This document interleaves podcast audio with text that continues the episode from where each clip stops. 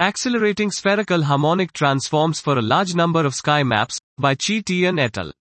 The spherical harmonic transform is a powerful tool in the analysis of spherical data sets, such as the cosmic microwave background data. In this work, we present a new scheme for the spherical harmonic transforms that supports both CPU and GPU computations, which is specially efficient on a large number of sky maps.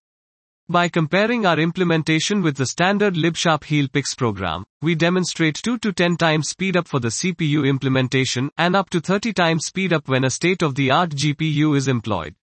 This new scheme software package is available via an open source GitHub repository. Dot. This was Accelerating Spherical Harmonic Transforms for a Large Number of Sky Maps by Chi Tian et al.